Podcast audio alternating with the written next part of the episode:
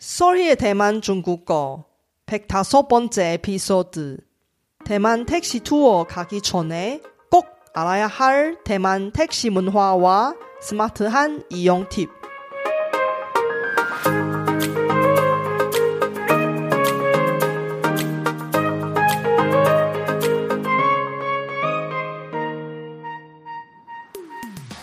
안녕하세요. 솔희 차이니스에 오신 여러분을 환영합니다.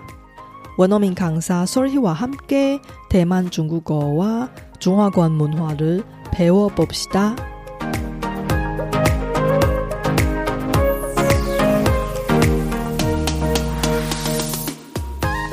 대만 택시를 탄 적이 있으세요? 혹은 대만 여행 갈 때 택시 투어 간 적이 있으세요? 대만의 택시는 요금도 저렴한 편이고 수량이 많아서 길에서 택시를 쉽게 잡을 수 있어서 아주 편리합니다. 하지만 많은 대만인이 택시에 대한 부정적인 이미지가 있어서 되도록 택시를 이용하지 않습니다. 왜 그럴까요? 이번 에피소드를 통해서 현지인만 아는 대만 택시의 진실을 밝히고 스마트한 대만 택시 이용 꿀팁을 배워봅시다. 이번 에피소드는 저의 도학 과정, 혼자 가도 당당한 생존 대만 중국어의 샘플 강의입니다. 혼자 가도 당당한 생존 대만 중국어 과정은 필수적인 생존 대만 중국어 뿐만 아니라 대만 문화의 해석까지 유용한 콘텐츠를 담았습니다. 자세한 내용은 solhichinese.com slash survival s-u-r-v-i-v-a-l 에서 확인해 주세요.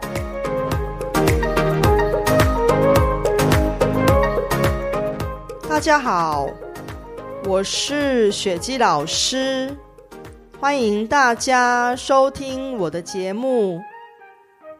二零一七年初，在台湾发生了一件轰动台韩两国的犯罪事件，有三名韩国女性观光客在台北。以计程车包车的方式旅游的期间，被计程车司机下药，并且性侵得逞。虽然犯案的司机最终落网了，也入狱服刑了，在五年后的二零二二年，也就是今年的十月。却获得了提早假释出狱的机会。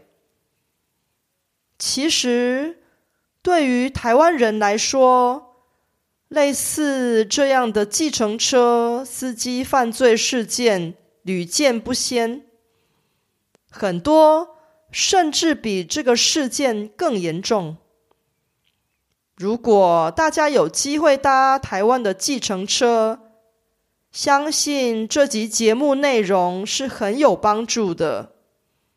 如果你们喜欢这集内容，想对台湾文化有更深一层的了解，并学习与台湾人沟通时必备的日常生活用语，欢迎到 sorrychinese.com/survival。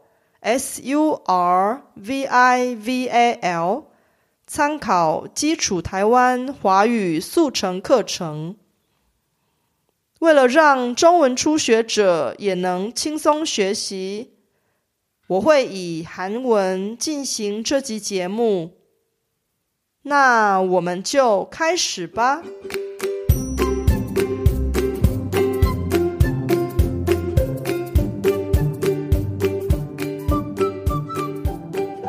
혹시 대만의 택시를 타보셨어요?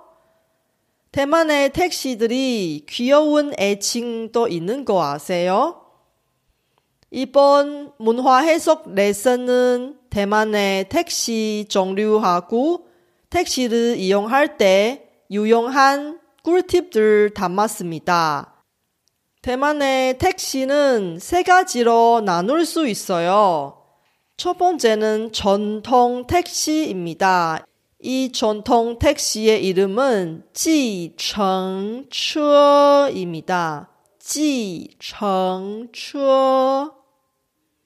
대만의 지청처는 정부에서의 특별한 허락받은 면허증을 가지고 운영하는 거예요. 모두 노란색이니까 이 지청처들이 小黄이라는 귀여운 애칭이 있는 거예요. 대만 사람한테 小黄이라고 하면 다들 택시인 줄 알아요. 그 다음에 우보인 腰部도 있습니다. 腰部이 대만의 우버는 솔직히 이 요금은 택시보다 저렴하지는 않아요. 하지만 많은 대만 사람들이 이 우버를 사용하는 게 좋아합니다. 왜 그러냐면 첫 번째 편리합니다. 두 번째 일반 택시보다 안전합니다. 그 다음에 여부 小黄 또 있습니다. 이 여부 샤황은 말 그대로 우버하고 일반 택시의 조합이에요. 그러니까 우버 앱에서 일반 택시를 부르는 거죠. 우버 택시라고 여부 샤황. 이 여부 샤황은 얼마 전에 나오는 새로운 서비스입니다. 대만에서 택시를 이용할 때 세 가지 방법이 있어요. 하나는 그냥 길에서 택시를 잡아요. 두 번째는 콜택시를 이용하는 거예요. 세 번째는 우버 앱을 이용합니다. 이 세 개 어떤 거 가장 좋아요? 제가 생각하기에는 콜택시 혹은 우버가 가장 좋아요. 되도록은 길에서 택시를 잡지 않는 게 좋을 것 같아요. 왜 그러냐면 옛날에 지금은 좀 나았지만 옛날에 이 택시 기사의 그런 범죄 사건들이 많이 있었어요. 그냥 길에서 택시를 잡으면 택시 기사가 어떤 사람인지 파악하기가 좀 힘들어요.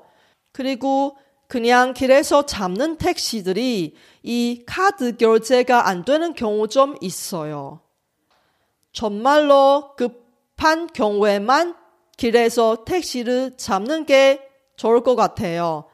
시간 조금 있으면 콜택시 혹은 우버를 이용하는 게 좋을 것 같아요. 콜택시를 이용하려면 대만에서 가장 인기가 많은 택시 앱을 추천해 드리겠습니다. 첫 번째는 역시 우버입니다. 두 번째는 대만에서 가장 오래된 콜택시인데요. 타이완 다车队 55688 이 브랜드가 가장 오래된 대만의 콜택시 브랜드입니다. 그리고 최근에 생긴 라인 택시도 있습니다. 이것은 콜택시 앱 을 따로 설치하는 거 아니고 라인 메신저에서 콜택시의 기능을 이용하는 거예요. 그리고 학부모님 혹은 어린애가 있는 부모님이면 유아용 카시트가 필요한데요. 대만의 콜택시에서 유아용 카시트 예약할 수 있는 콜택시가 있어요. 여기서 두 개 추천해 드립니다. 하나는 우버 앱에서 바오바오여부의 기능을 사용하면 유아용 카시트를 예약할 수 있습니다. 그리고 대만에서 가장 오래된 콜택시 브랜드인 타이완 다처队 55688이 어플에서 바오바오 도유엔을 선택하면 유아용 카시트를 예약할 수 있겠습니다.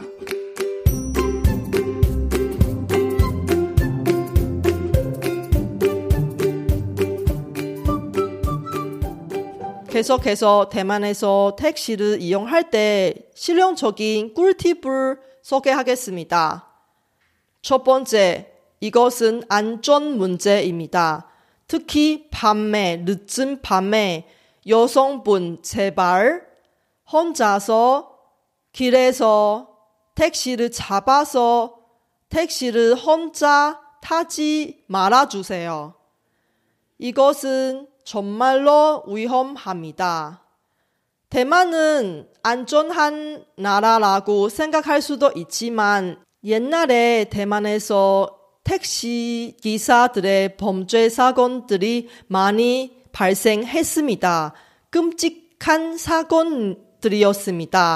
대부분의 범죄 사건들이 발생할 때 대만의 경찰들이 택시 기사부터 조사를 해요.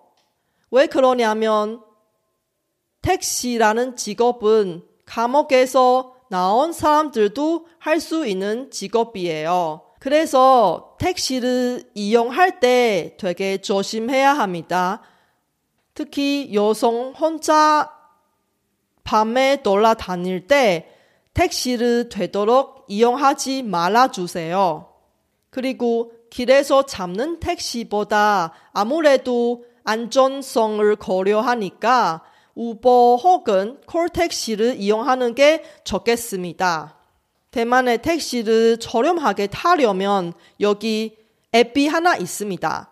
173轿车라는 콜택시 앱에서 다양한 할인 이벤트 많이 진행하니까 이 앱을 이용하면 대만에서 가장 저렴한 요금으로 콜택시를 이용할 수 있는 거예요.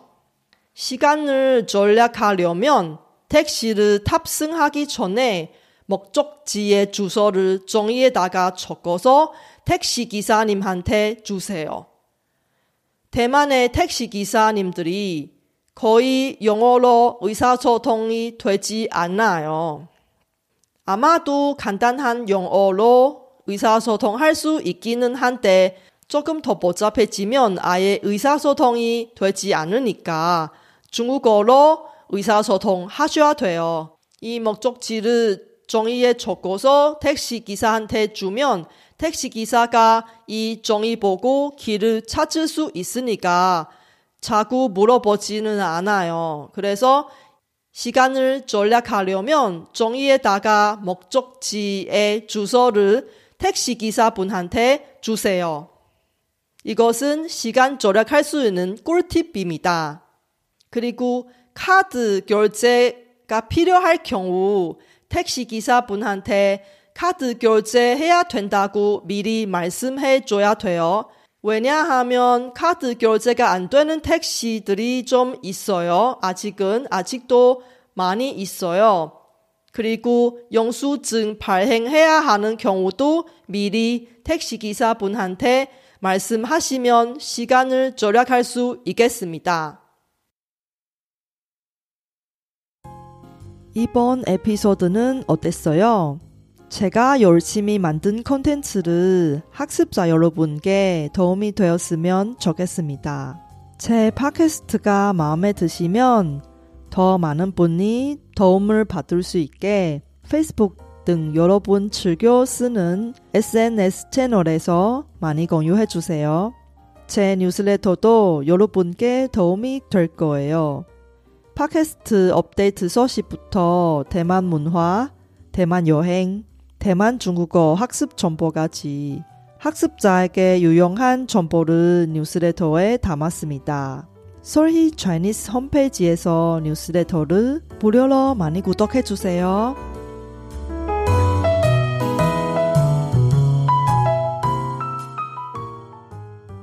중국어 발음만 잘하면 중국어 공부를 절반 이상 성공한다고 생각합니다.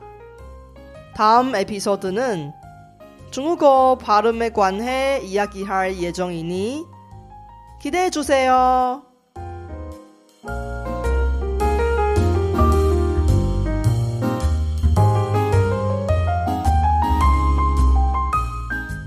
바쁘신 와중에도 불구하고 제 팟캐스트를 들어주신 여러분께 진심으로 감사합니다. 여러분의 의견이나 궁금한 것을 solhichinese.com에서 글로 남겨주세요. 그리고 새로운 에피소드가 나올 때 알림을 받을 수 있게 팟캐스트 채널을 구독해 주세요. 그럼 다음 에피소드에도 만나요.